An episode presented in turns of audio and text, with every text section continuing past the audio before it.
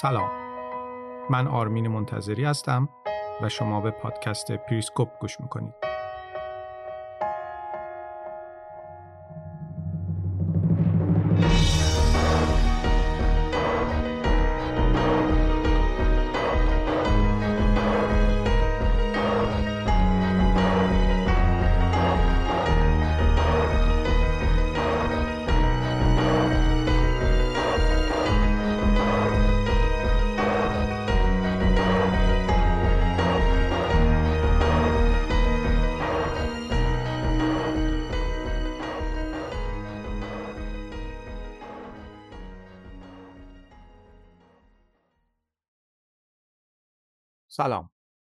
من آرمین منتظری هستم و این سیزدهمین اپیزود پادکست پریسکوپ و دوازدهمین قسمت روایت ویلیام برنز از پشت پرده دستگاه سیاست خارجی آمریکاست. اپیزودی که میشنوید بر اساس کتاب خاطرات دیپلماتیک ویلیام برنز ساخته شده که با عنوان گفتگوهای پشت پرده توسط نشر کتاب سرا منتشر شده.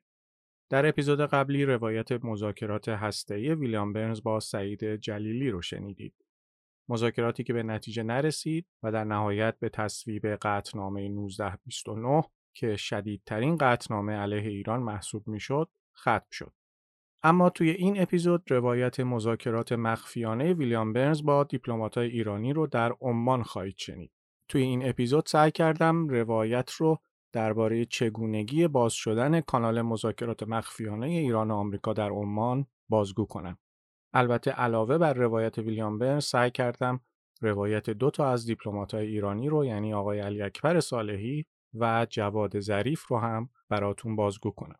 همونطور که شاید خیلی از شماها بدونید در دو سال آخر دولت دوم محمود احمدی نژاد با پیشنهاد آمریکا و میانجیگری سلطان قابوس پادشاه عمان آیت الله خامنه ای قبول کرد که مذاکرات مستقیمی بین ایران و آمریکا در عمان انجام بشه. این مذاکرات قرار بود کاملا مخفیانه باشه و حول برنامه هسته ایران انجام بشه. البته در اون زمان که این مذاکرات آغاز شد خیلی از مقامات در داخل ایران با انجام این مذاکرات مخالف بودند. برای مثال آقای محمود احمدی نژاد رئیس جمهور وقت ایران و آقای سعید جلیلی که اون موقع مسئول مذاکرات هسته ایران با گروه پنج به علاوه یک بود کاملا با کانال مذاکرات مخفیانه عمان مخالف بودن. و من سعی می کنم در این اپیزود درباره مخالفت های اونها صحبت کنم. صحبت رو کوتاه می کنم و روایت ویلیام برنز رو شروع می کنم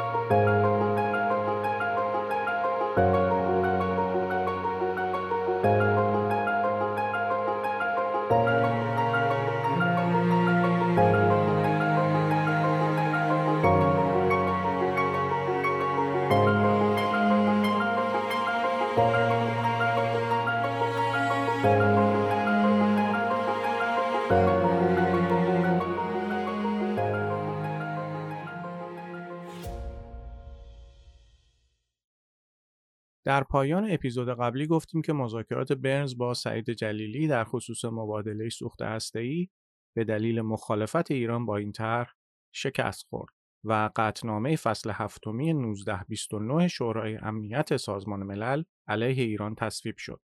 قطنامه 1929 زمینه رو برای اعمال تحریم های بیشتر آمریکا علیه ایران فراهم کرد. اتحادیه اروپا هم با استناد به این قطعنامه های بیشتر و گسترده تری رو علیه ایران اعمال کرد. دو هفته بعد از تصویب قطعنامه 1929 دولت اوباما با همکاری کنگره آمریکا خرید بین المللی نفت ایران رو هم تحریم کرد و اینطوری شد که شاهرگ اقتصاد وابسته به نفت ایران قطع شد. اتحادیه اروپا هم چند هفته بعد طرح مختص به خودش رو درباره تحریم خرید نفت ایران به اجرا گذاشت. این تحریم خیلی بیشتر از همه تحریم های قبلی روی اقتصاد ایران اثر منفی گذاشت و ارزش ریال ایران تا 50 درصد کاهش پیدا کرد. با این حال پیشرفت های هسته ایران همچنان ادامه داشت.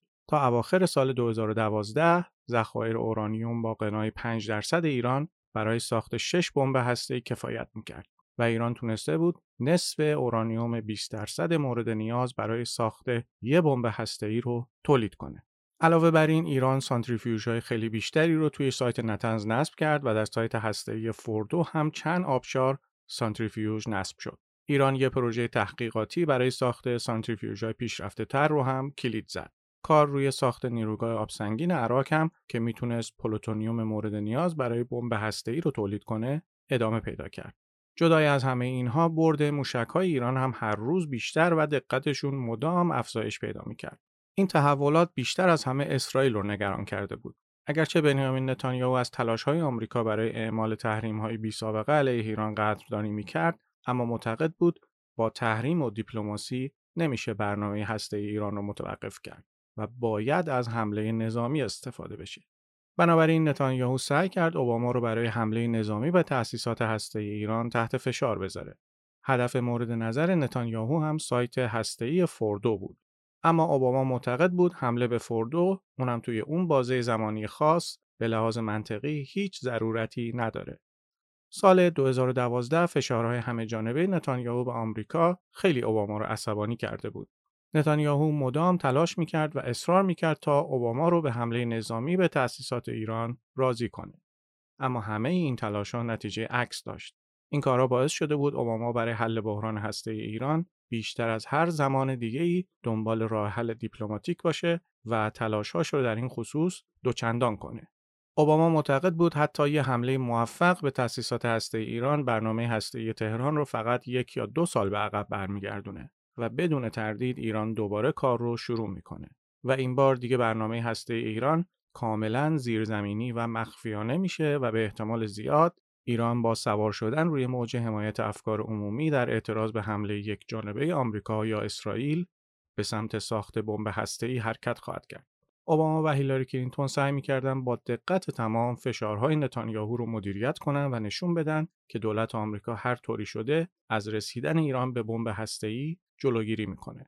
تام دانیلون مشاور امنیت ملی اوباما جلسات زیادی با اسرائیلی ها برگزار می‌کرد. این جلسات بیشتر درباره مسائل اطلاعاتی امنیتی، نظام تحریم ها و استراتژی دیپلماتیک در قبال ایران بود.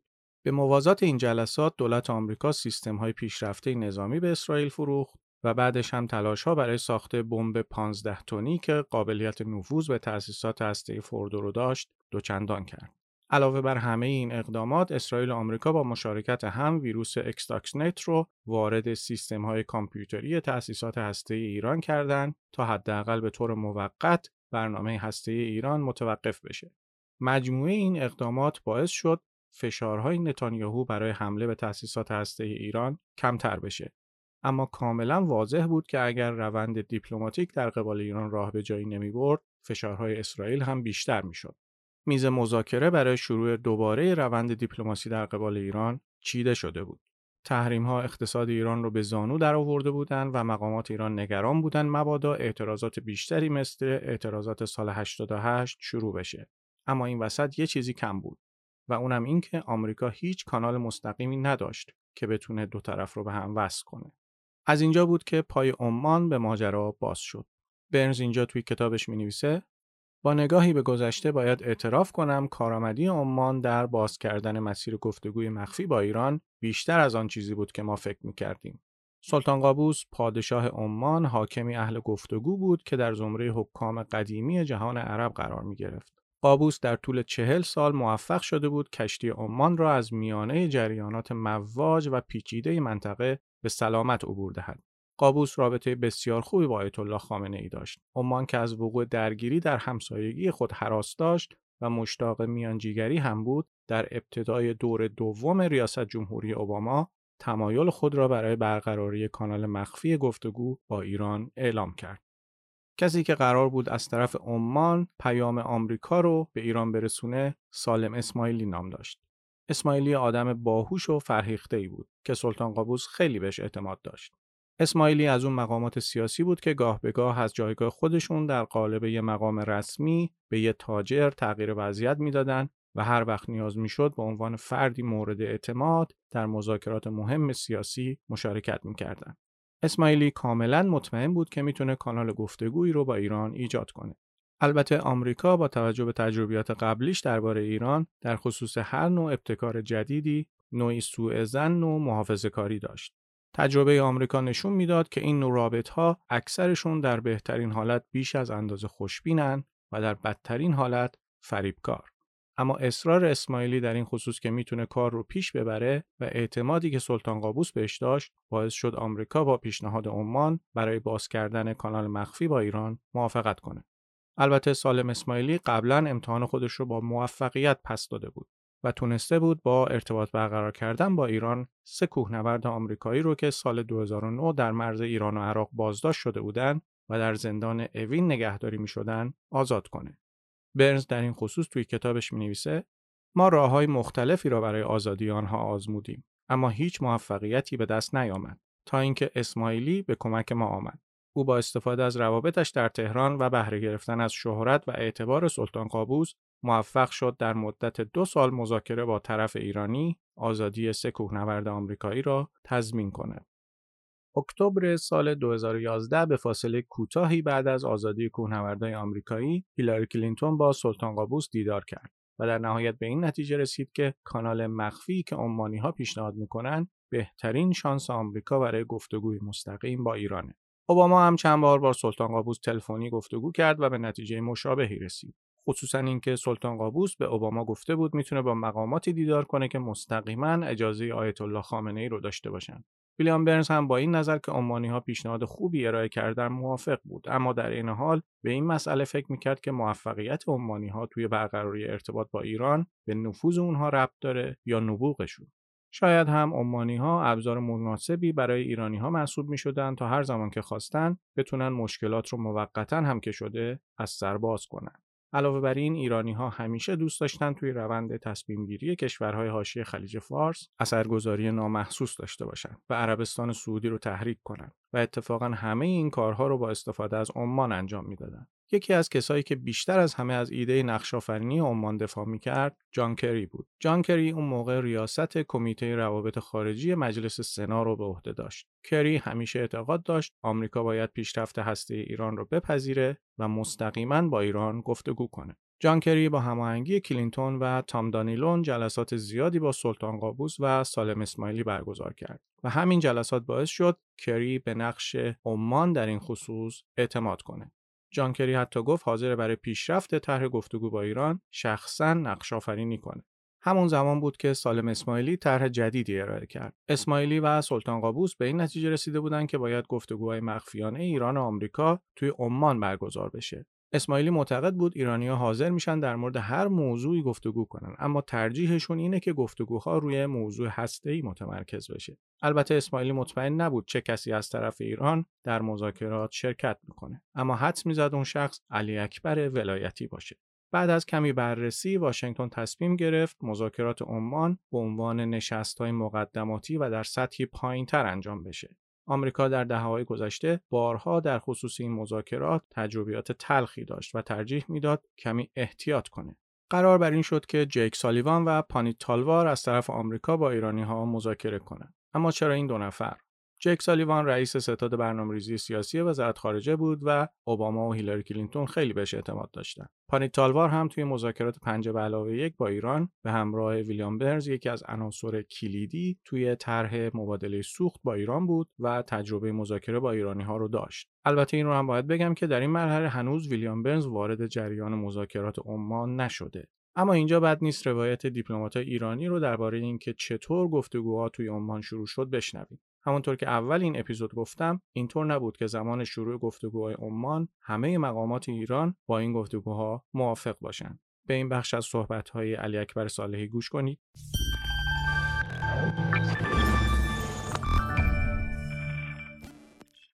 اون زمان بالاخره یک راهی باز شد که مذاکره به قول معروف ترک تو می‌گفتن و راه دوم مسیر دوم که یه مسیر پنج به علاوه یک بود. یه مسیرم همین مذاکره مستقیم با آمریکا بود کانال عمان که خب آقا دستور فرموده بودن که این دو راه بایستی هماهنگ با هم بره جلو. درستم هست.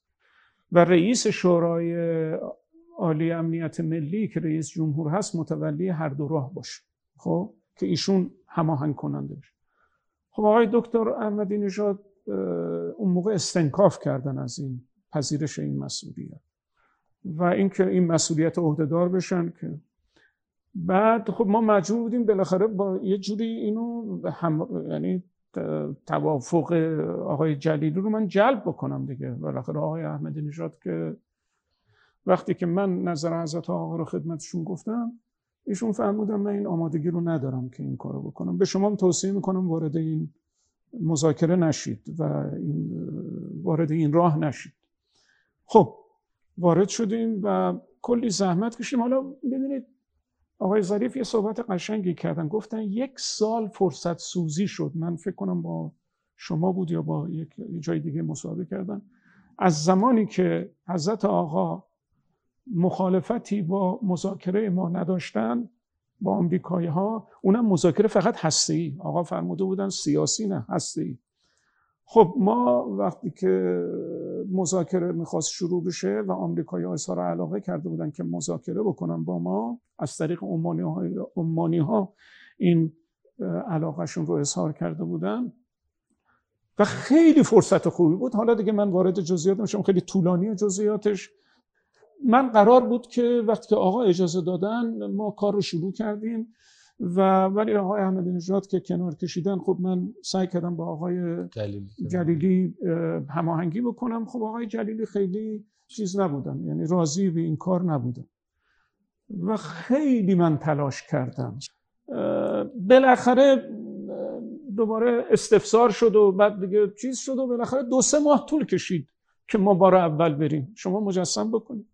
آمریکایی فکر کردن اصلا ما دروغ میگیم. یعنی ما قبلا گفته بودیم ما مجوز گرفتیم که بیایم صحبت بکنیم. اونا منتظر بودن. ولی چون که طول کشید فکر کردن که اصلا همه صحبت ها چیز بوده. تا بالاخره رفتیم. و کاری ندارم. گروه ما رفتن که آقای خاجی و آقای زبیب و آقای بهاروند و آقای نجفی. اینا دکتر نجفی دکتر باون دکتر زبی و خب برای اول رفتن و اونها هم تعجب کردن و گفتن ما باور نمی‌کنیم شما میایید و اینا و چرا انقدر طول کشید و اینا بحثای جداگانه است. اینا هم همه این چیزاش هست صورت جلساتش هست. اونا چی گفتن ما چی گفتیم اینا.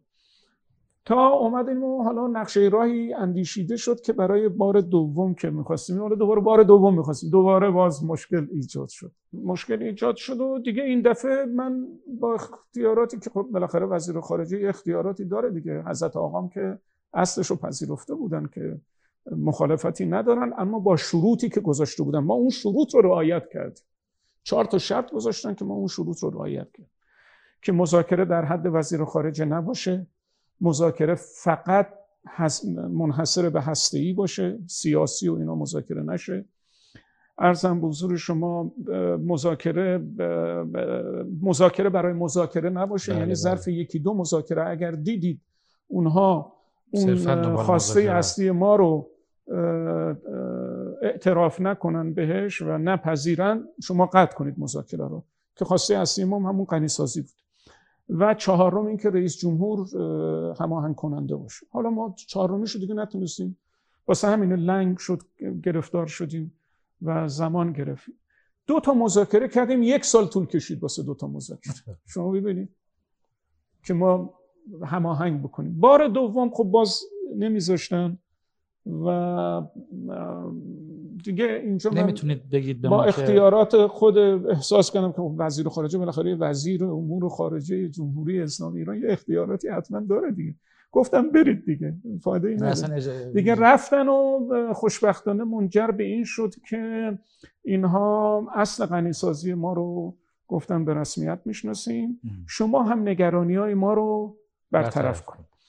این گفتیم تبدیل به یک امر رسمی بشه. خب ما چون که هنوز داشتیم با آمریکایی‌ها صحبت می‌کنیم آمریکا با بره با پنج به علاوه یعنی با بقیه اعضا اون توافقی که با ما کرده بقیه اعضا هم چیکار بکنن؟ توافقشون رو جلب بکنن. دیگه مسئولیت امریکا بود. ولی می‌دونستیم که اگر امریکا پذیرفت دیگه بقیه مشکلی نداره. لذا منجر به این شد که سلطان قابوس خدا رحمتش کنه پادشاه عمان واقعا انسان محترم و دلسوزی بود و خیلی به ایران علاقه من بود خیلی. سلطنت خودش رو مدیون ایرانی ها می‌دونست. اینو بارها به من گفته خب ایشون یه نامه می نویسه خدمت آقای دکتر احمدی نژاد که نماینده آمریکا ویلیام برنز و نماینده ایران آقای خاجی هر دو پیش من بودن و نماینده امریکا اعلام کرد که غنیسازی ایران رو به رسمیت می‌شناسن و ایران هم نگرانی اونها رو برطرف بکن این نامه رو ما دیگه دادیم خدمت آقای رئیس جمهور و خدمت مقام معظم رهبری و بعدم یه نقشه راهی نوشته بودیم که دیگه چجوری بقیه کار ادامه پیدا بکنه که دیگه خورد به آستانه انتخابات ما. آخر 91 که دیگه از دفتر حضرت آقا تماس گرفتن گفتن بقیه ادامه مذاکره رو بذارید واسه دولت, دولت بعدی. به هر حال این حسنش این بود که زمینه مذاکره باز شد غنیسازی اصل غنیسازی پذیرفته شد. بقیهش دیگه در دولت آقای دکتر روحانی ادامه یافت.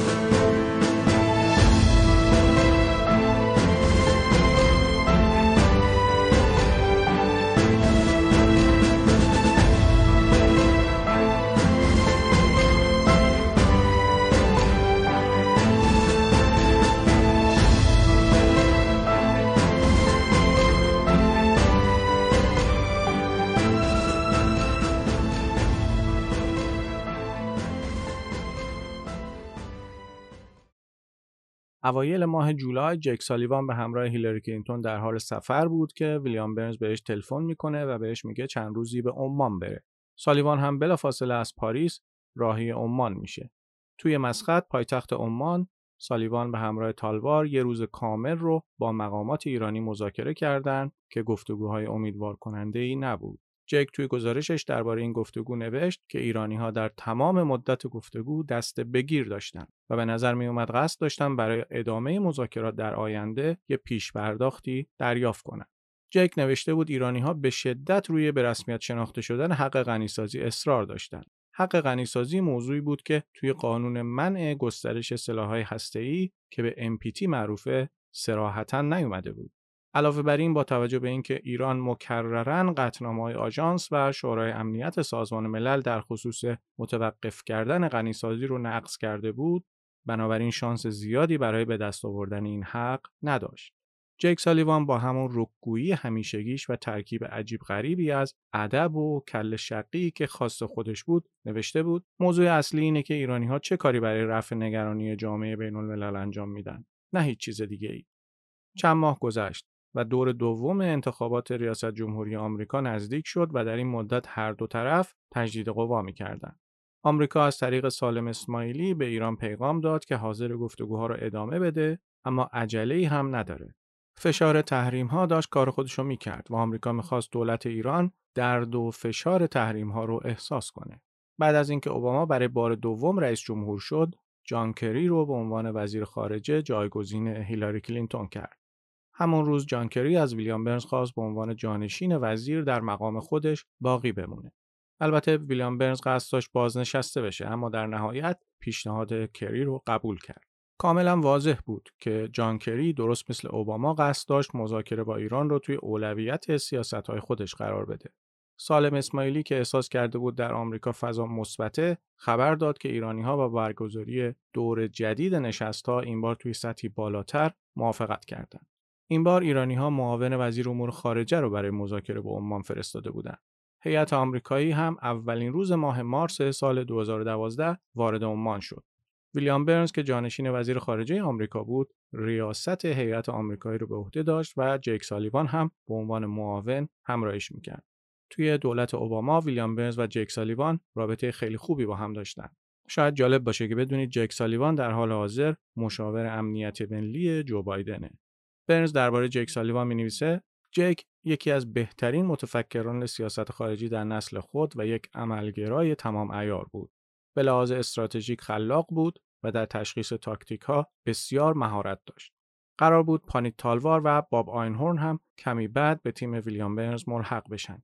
علاوه بر این جیم تیمبی که اطلاعات زیادی درباره مسائل هسته‌ای داشت و بیشتر از چهل سال تجربه مذاکره هم داشت همراهیشون می‌کرد. علاوه بر این قرار شد ریچارد نفیو که متخصص تحریم های ایران بود و نورمن رول مشاور ارشد جامعه اطلاعاتی آمریکا در امور ایران به عمان برند. خب تا اینجا رو یادتون بمونه چون اینجا من باید یه توضیحی درباره استراتژی مذاکرات مخفیانه آمریکا با ایران در دولت اوباما بدم تا مشخص بشه اساسا چرا این مذاکرات مخفیانه انجام شد و دولت اوباما توی این مذاکرات دنبال چی بود.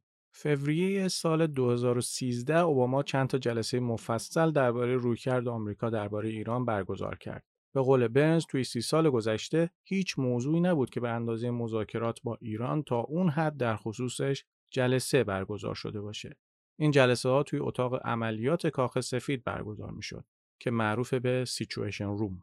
یه اتاق دربسته و بدون پنجره که برای جلسات خیلی مهم و بررسی بحران ها ازش استفاده میشه و افراد خاصی حق ورود بهش دارن. جلسات اتاق عملیات کاخ سفید درباره ایران معمولا پر از مقامات کابینه بود. حتی سندلی های پشتی هم به ندرت خالی می‌شد. البته تعداد کمی از مقامات کاخ سفید و وزارت خارجه از گفتگوهای مخفی با ایران مطلع بودند و افرادی که در جلسات مربوط به مذاکرات با ایران شرکت می‌کردند باید مراقب می بودن که چیزی به بیرون درز نکنه. اونقدر در این خصوص احتیاط می‌شد که تاریخ این جلسات هیچ وقت توی تقویم های کاری و برنامه ریزی کاخ سفید و وزارت خارجه ثبت نمی‌شد. عنوان جلسات هم یه چیز بی ربط انتخاب می‌شد تا کسی از روی عنوان جلسه به چیزی پی نبره. از طرف دیگه اسناد مربوط به گفتگوها و صورت جلسات هم در امترین بخش های سیستم ارتباطی کاخ سفید نگهداری می شدن. روی کرده اوباما در خصوص مسئله ایران کاملا به بلوغ رسیده بود. انتظارات اوباما هم خیلی واقع گرایانه بود. اوباما می‌دونست شانس اینکه ایرانی ها مایل باشن محدودیت های شدیدی رو روی برنامه هستهشون اعمال کنن خیلی کمه. در این حال می‌دونست که ریسک اینکه ایران آمریکا رو بازی بده هم خیلی زیاده چون قبلا هم چند بار این اتفاق افتاده بود. با این حال اوباما کاملا مصمم بود یه بار دیگه گفتگو با ایران رو امتحان کنه.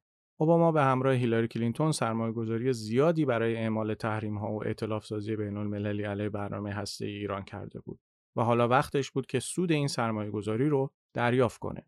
اوباما توی یکی از جلسات اتاق عملیات کاخ سفید گفت امروز برای مذاکره با ایران در بهترین موقعیت قرار داریم. ما برای ایجاد این موقعیت تلاش کردیم و حالا باید ببینیم می توانیم از این موقعیت بهترین استفاده را بکنیم یا نه. اوباما یه چارچوب هم تعریف کرده بود تا همه چیز شفاف باشه. اول اینکه گفتگوی مستقیم با ایرانی ها به هیچ عنوان جایگزین مذاکرات پنج به علاوه یک با ایران نیست. اوباما می‌خواست از این مسیر مخفی مذاکراتی به عنوان مکمل و عامل تسهیلگر برای مذاکرات پنج به علاوه یک با ایران استفاده کنه. معناش این بود که کانال مخفی مذاکرات باید به موازات مذاکره پنج علاوه یک با ایران پیش می‌رفت و در این حال کشورهای گروه پنج علاوه یک هم از وجود این کانال مخفی مذاکراتی نباید مطلع می شدن. اما در نهایت توافق سر موضوع هسته‌ای فقط باید از مسیر گروه پنج علاوه یک عبور می کرد.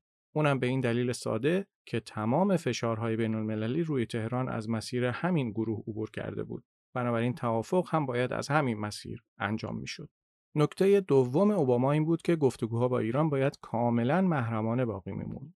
مذاکره کننده های ایرانی که در داخل به شدت تحت فشار بودند و نسبت به انگیزه های آمریکا شک و تردید داشتن هشدار داده بودند اگر این کانال مخفی مذاکراتی افشا بشه ادامه مسیر غیر ممکن میشه. محرمانه بودن مذاکرات باعث می‌شد مخالفای مذاکرات توی تهران و واشنگتن نتونن گفتگوها رو در نطفه خفه کنن. مثلا اینکه منتقدان مذاکره با ایران مثل اسرائیل، عربستان و امارات ممکن بود فکر کنن از پشت خنجر خوردن. اوباما می‌دونست مخفی نگه داشتن مذاکرات خیلی کار سختیه.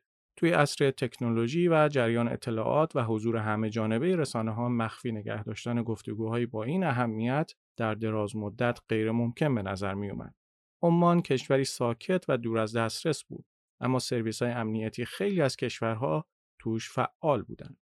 تعدادی از های آمریکایی حس خوبی در خصوص مخفی نگه داشتن مذاکرات با ایران نداشتند.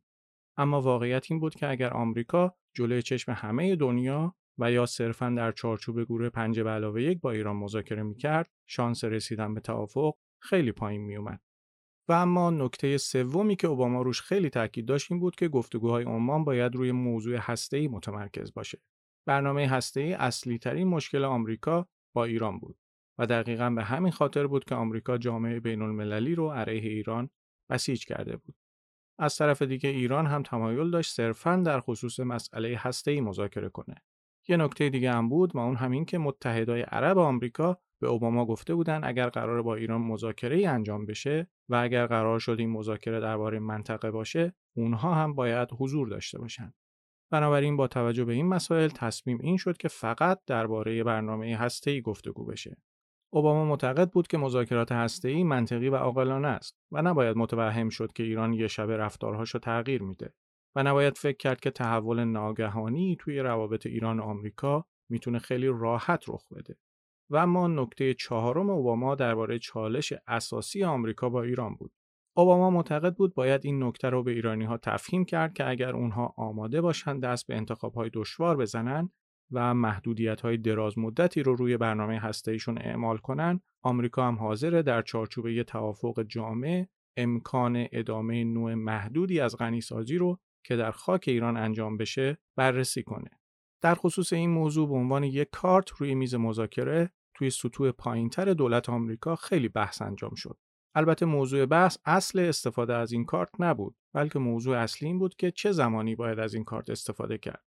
ویلیام برنز معتقد بود باید از همون اول از این کارت استفاده بشه چون با این کار می‌شد جدیت آمریکا رو توی مذاکرات نشون داد و بار مسئولیت رو تماما روی دوش ایران گذاشت. و بعدش هم به ایران گفت اینم که پذیرفتیم دیگه نوبت شماست. در این وضعیت این ایران بود که باید نشون می‌داد آیا حاضره برای پیشرفت مذاکرات محدودیت ها رو روی برنامه هستش بپذیره یا نه. در واقع ایران بود که باید اقدام عملی انجام می‌داد تا ثابت کنه قصد دستیابی به سلاح ای نداره. تام دانیلون اما چندان با این تاکتیک موافق نبود.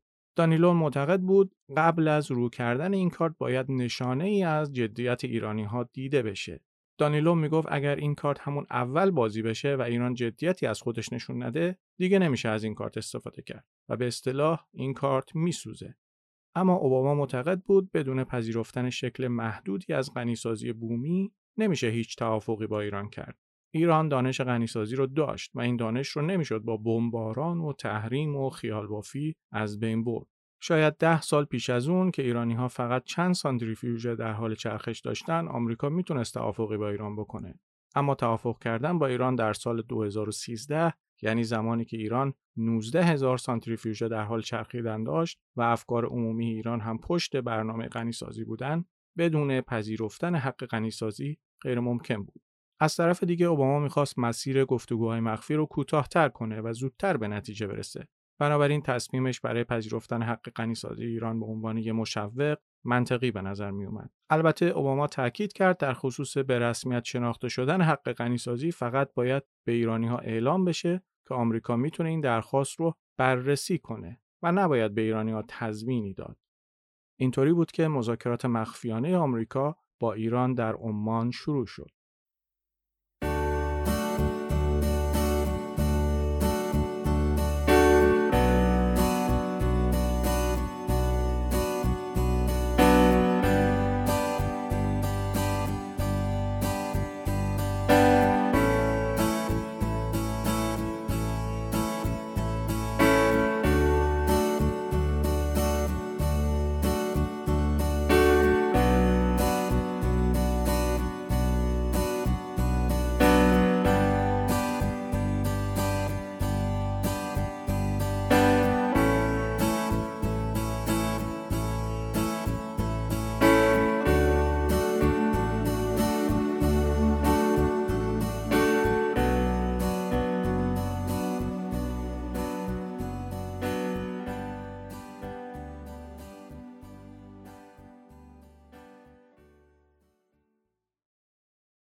فوریه سال 2013 به محض اینکه هواپیمای حامل تیم مذاکره کننده آمریکا توی فرودگاه نظامی مسقط فرود اومد، سالم اسماعیلی به استقبالشون رفت.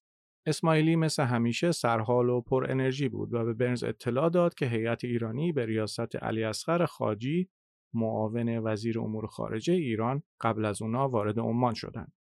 برنز و تیمش سوار ماشین ها شدن و مسیر سی ای تا مجموعه باشگاه افسران نظامی عمان رو طی کردند. قرار این بود که در روزهای آینده دیوارهای بلند این مجموعه نظامی ارتباط مذاکره کننده ها رو با دنیای خارج قطع کنند. تیم مذاکره کننده آمریکا عصر روز اول رو صرف بازبینی رویکرد کلی کرد و صبح روز بعدش هم رویکرد آغاز مذاکره رو بررسی کرد و نقش و مسئولیت هر کدوم از اعضای تیم تعیین شد. صبح روز دوم هوا گرم و مرتوب بود. سالم اسماعیلی به همراه رئیس دربار سلطنتی و رئیس سازمان اطلاعات عمان به اعضای هر دو هیئت خوش آمد گفت و هیئت‌ها وارد اتاق مذاکرات شدند. ویلیام برنز با خاجی و تک تک همکاراش دست داد. رضا زبیب مدیر کل آمریکای شمالی وزارت خارجه، داوود محمد نیا از وزارت اطلاعات، چند تا نماینده از سازمان انرژی اتمی ایران، یه مترجم و چند نفر دیگه که اصلا حرف نمی زدن و برنز هم هیچ وقت نفهمید که کیان اعضای هیئت مذاکره کننده ایران بودند. اعضای هیئت ها روی صندلی ها روبروی هم نشستند. وزن تاریخ پرتنش روابط دو کشور فضا رو سنگین کرده بود.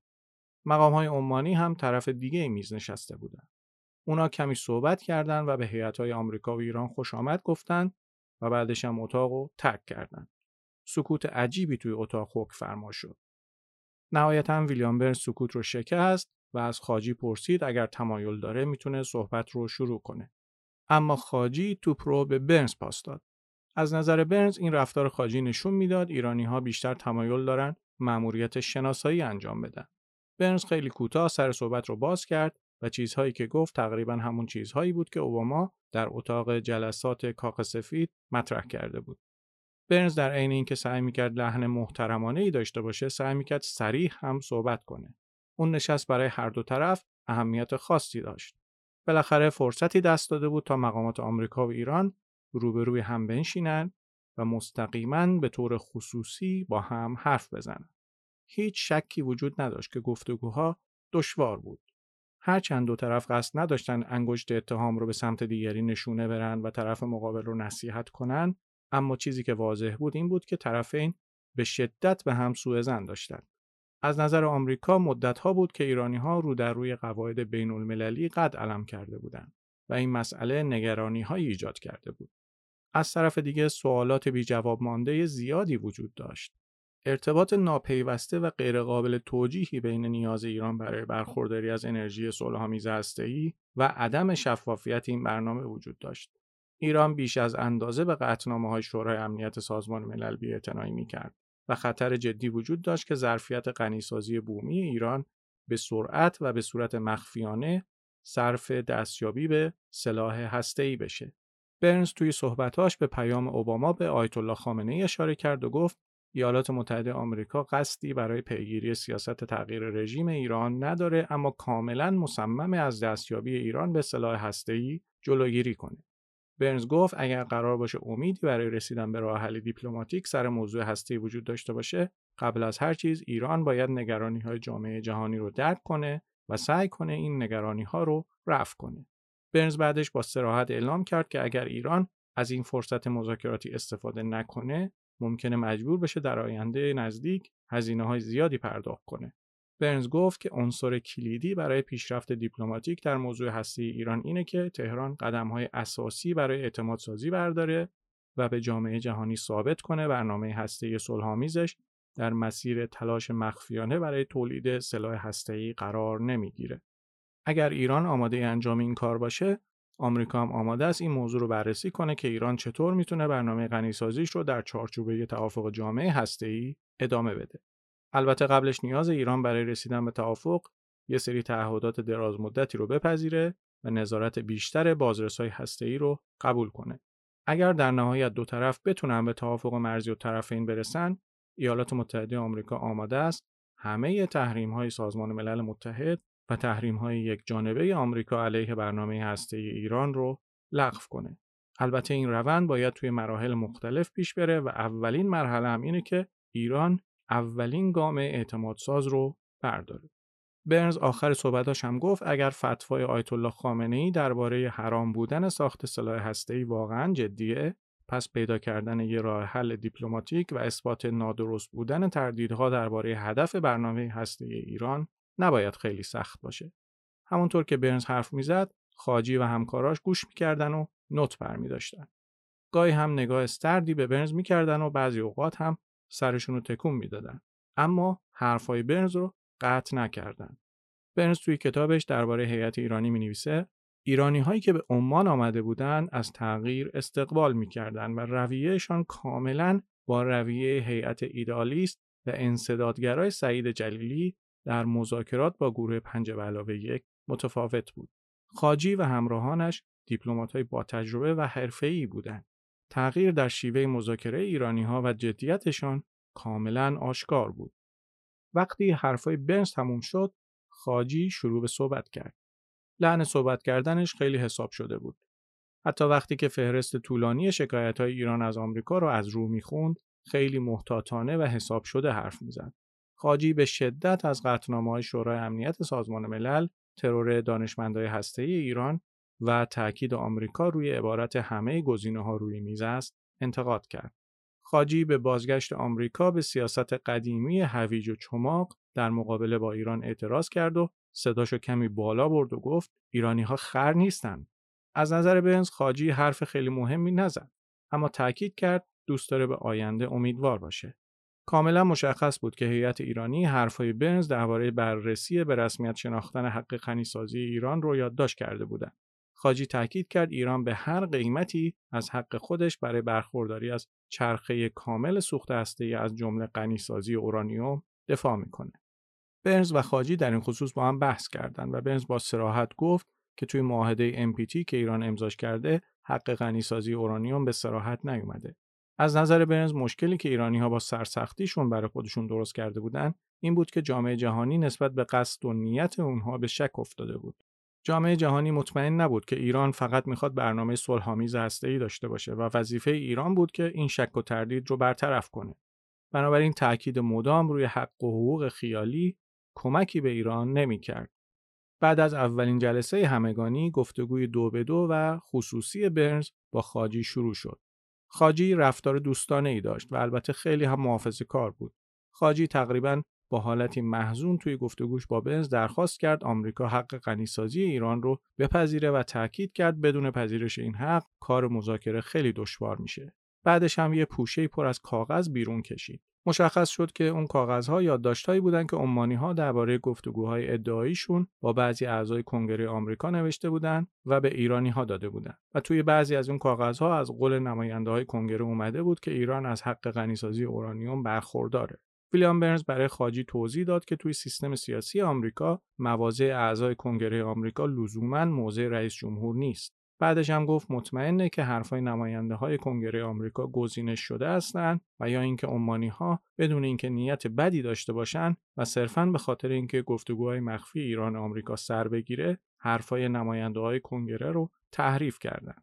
دو روز بعدی مذاکرات هم تقریبا بحث اصلی سر حق غنیسازی ایران بود.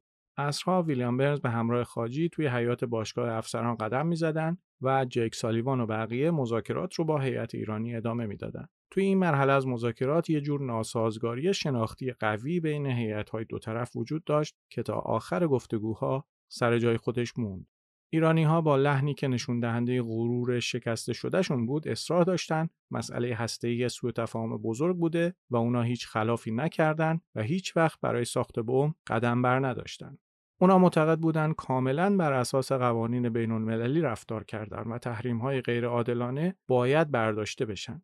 تیم آمریکایی هم با قاطعیت پاسخ می‌داد که ایران توی مذاکرات هسته‌ای به هیچ موفقیتی نمی‌رسه مگر اینکه بپذیره اعتبار ادعاهاشون از دست رفته و باید برای جلب اعتماد یه سری اقدامات رو انجام بدن و نه تنها آمریکا بلکه جامعه جهانی به مواضع شفاهی ایرانی ها هیچ اعتمادی نداره سوم ماه مارس و توی آخرین نشست ویلیام برنز و جک سالیوان به سراحت به هیئت ایرانی گفتن ادامه گفتگوهای مخفی بیشتر از این معنا نداره مگر اینکه ایران قدم‌های محسوستری در مسیر اعتمادسازی برداره.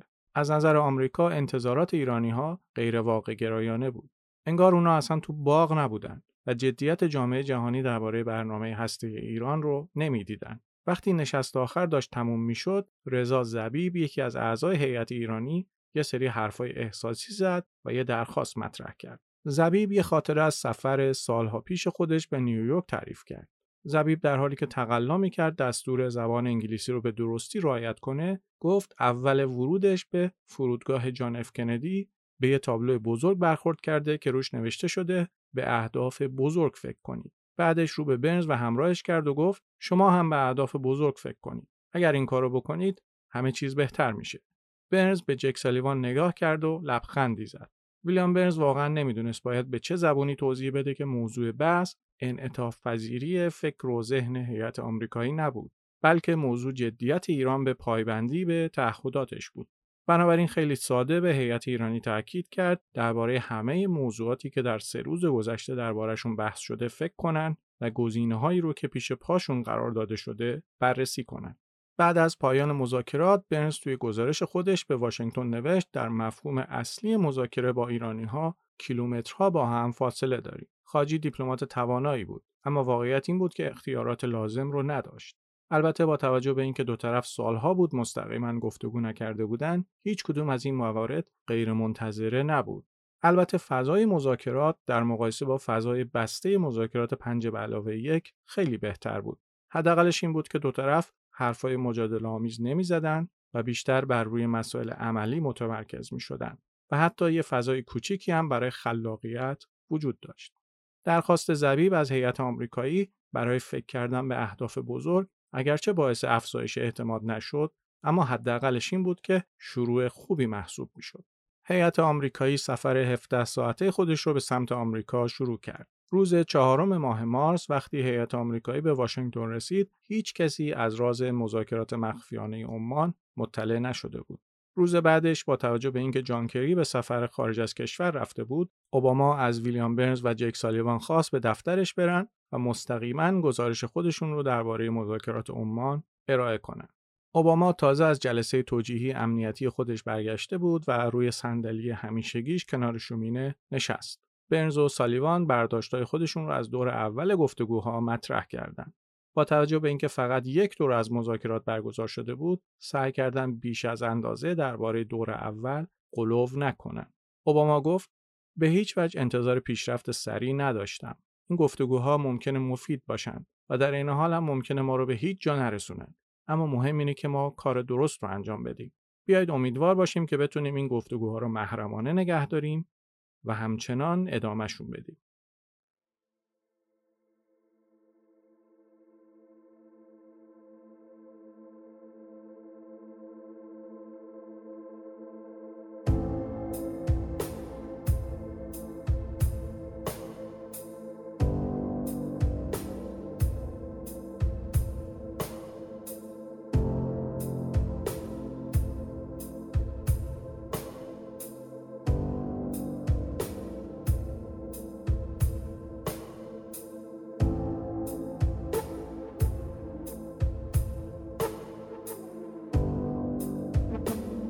از همه شما ممنونم که این اپیزود از پادکست پریسکوپ رو هم گوش کردید برای شنیدن پادکست پریسکوپ می‌تونید به کانال پادکست در پادکست خانه های Google Podcast، Apple Podcast، Spotify، Castbox، SoundCloud و شنوتو مراجعه کنید.